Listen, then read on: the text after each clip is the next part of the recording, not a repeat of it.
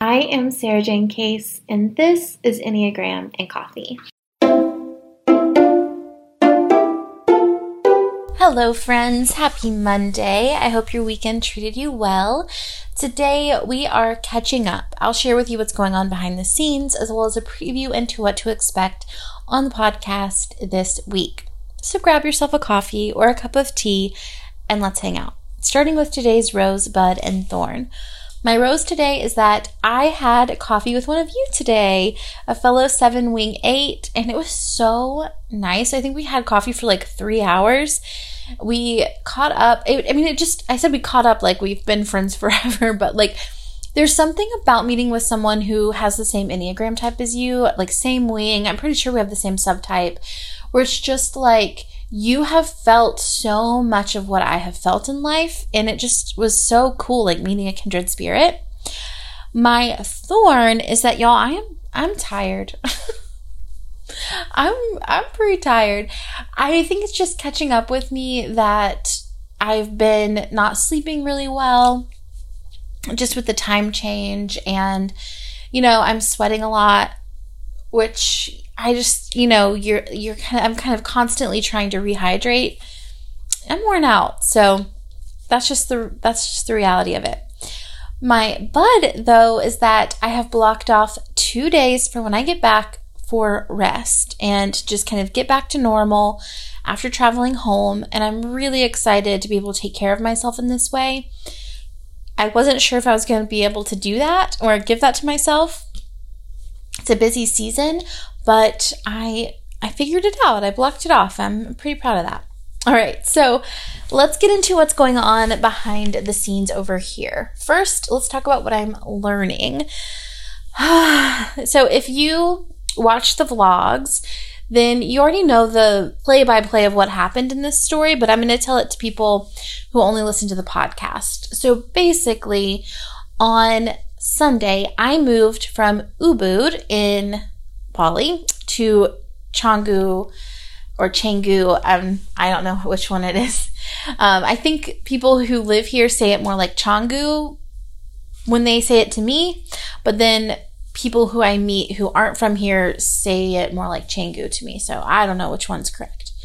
But all of that to say, I moved from Ubud to Changu. And um, it was a little bit of a culture shock. Like it was very different. And the main thing is that I got to my villa or like the villa that I'd rented out and it just wasn't going to work for me if I'm honest. And there's nothing wrong with it. Like it was beautiful and stunning. It's just like not what I needed and um the biggest issue that I had was that it was an open air space. So the whole living room was open air, the whole bathroom was outside. Then the bedroom was air conditioned, but it wasn't completely closed in, which, you know, probably would be fine for somebody, but for me, I just like needed a place to go to be comfortable. I didn't want my like all of my tech stuff that's with me to be in the humidity all the time. I also uh, was worried about the lizards because I'm just nervous about lizards. um, and really, the big one was that if you don't know, I've been struggling with lung stuff for a few years and have finally gotten to a place where my lungs are really doing a pretty good job of breathing. Um, I'm doing a lot of things right now that I wasn't able to do not that long ago. And I'm so happy and I want to keep this progress going but they come and spray for mosquitoes every day in this particular villa, which is fine, except for they were sprayed the whole bedroom down with Raid. And I honestly was just really nervous that it was going to trigger my lungs and like set me back. So I I just knew I wasn't going to be able to stay there. I knew it wasn't the right fit. And I was going through a whole rationalization of whether I can change hotels or not. I felt really guilty. And here's what my brain did. You know, it it kind of went to I should be able to feel good in this situation. Something's wrong with me if I can't enjoy this or make this work for me or just appreciate it, then I'm I'm not po- thinking positively enough. I'm not being grateful enough. And that's how I tend to invalidate myself. And my therapist is so good at kind of making me reflect on the reality of my situation. So, um, I'll go into her sometimes and be like, I don't know why I'm tired. I can't just, why am I not just like feeling good, feeling happy, feeling energized? And she's like, Well, you're going through a lot of emotional things. You've been traveling, you're podcasting every day, you're vlogging every day. Like, it makes sense that you would be tired. Like, you're digesting it. And it, and it really just helps me to, to remember that, like, I am not beyond being impacted by the things that I'm doing, which I think for most of my life, I felt like I should be. Like, I should be able to just do whatever and keep going no matter what. So, in this moment, I was like almost like I could hear my therapist being like, Well, let's really look at this. You know, you've been traveling for about a week, you haven't slept at night very well you are in a situation where like everything that you do is just more difficult for you than you're used to. Like it's hotter, it rains a lot, there's a language barrier, there's, you know, even just paying for stuff is like trickier because you're having to like figure out a new currency. Like all of these things, like whether you feel like they're hard or not, they're still kind of like little micro stressors that you're just experiencing throughout the day, pairing that with like not sleeping, traveling, being hungry, being in a new situation where there's like a completely different culture um, from where you just came from.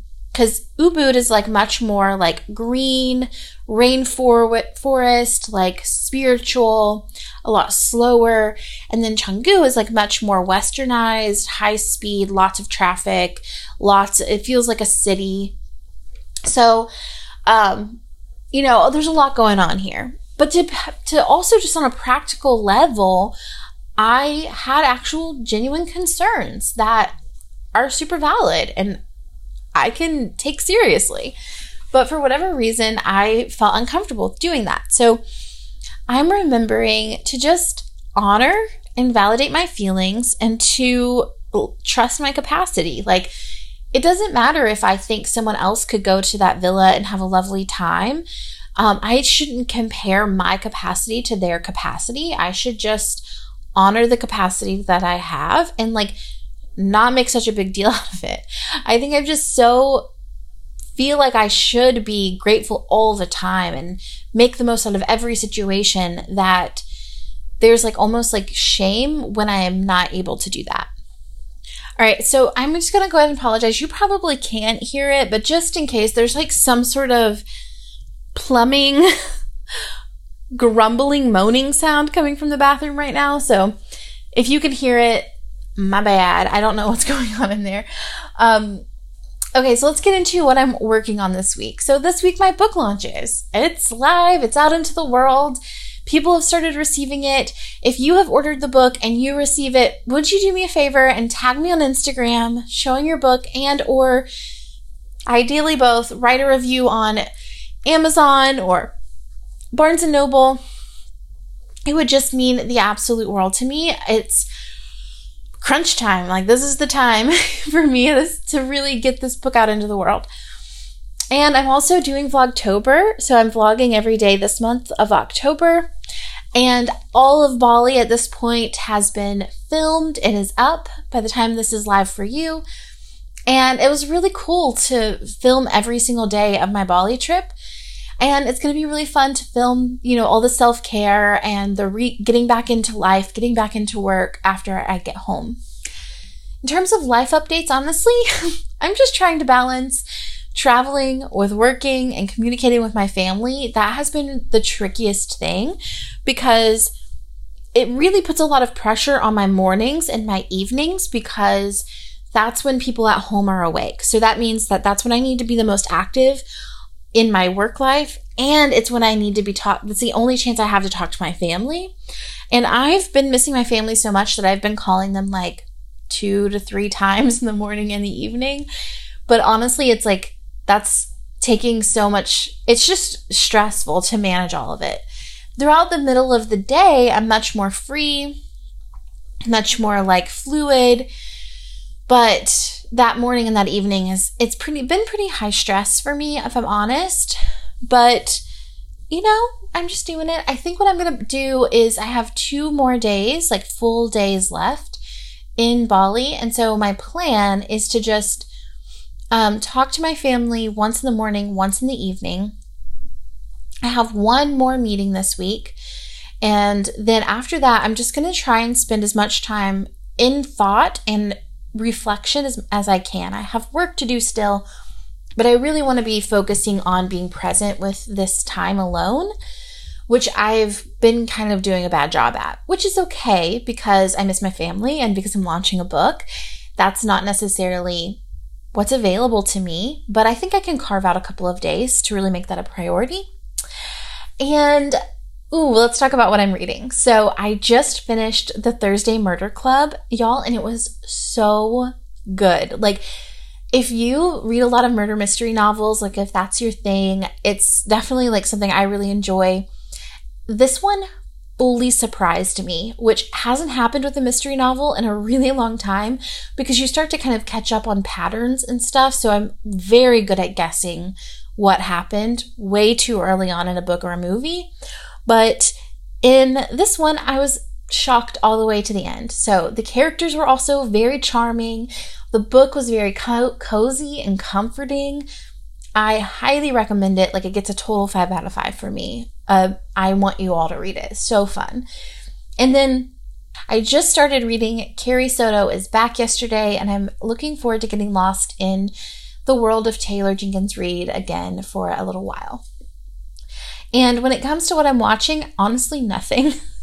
I am watching nothing because there's just not time for it. Not even YouTube. Like, I love YouTube. My watch later list is just growing and growing and growing because I've not really been watching anything. So, and my small joy from this week um, was working from a coffee shop in Ubud and having a woman come up to me and ask if I was Sarah Jane Case. Um, and just to feel like the world is so small, like to meet one of you. I mean, at this point now, I've met three of you here in Bali, um, two who reached out to me on Instagram, and then one surprise. And I mean, the internet is the coolest thing ever. Just like bringing people together, and like I'm all the way across the world, and I have like little friends here, not little friends, but normal sized friends here. Um, yeah, it feels really special. Okay. So let's talk about what's up for content this week. Tuesday and Thursday, we are beginning a series on friendships in the Enneagram. At this point, we've talked about relationships, we've talked about parenting, but we've never covered friendships. And this one was requested, and I thought it was a really good idea. And then Wednesday is our regular Q&A episode, and then Friday is a conversation with Connie Matisse, founder of East Fork Pottery, about using the Enneagram at work. Also, a friendly reminder that if you enjoy these behind the scenes episodes and aren't subscribed to the YouTube channel, you might be interested in that. For the month of October, I'm posting a new video every single day, which is so much fun to be doing while I'm in Bali. And like we talked about earlier, you know, when I return. As always, it's an absolute joy to stay in touch with you this way, and I'll see you tomorrow for the next one.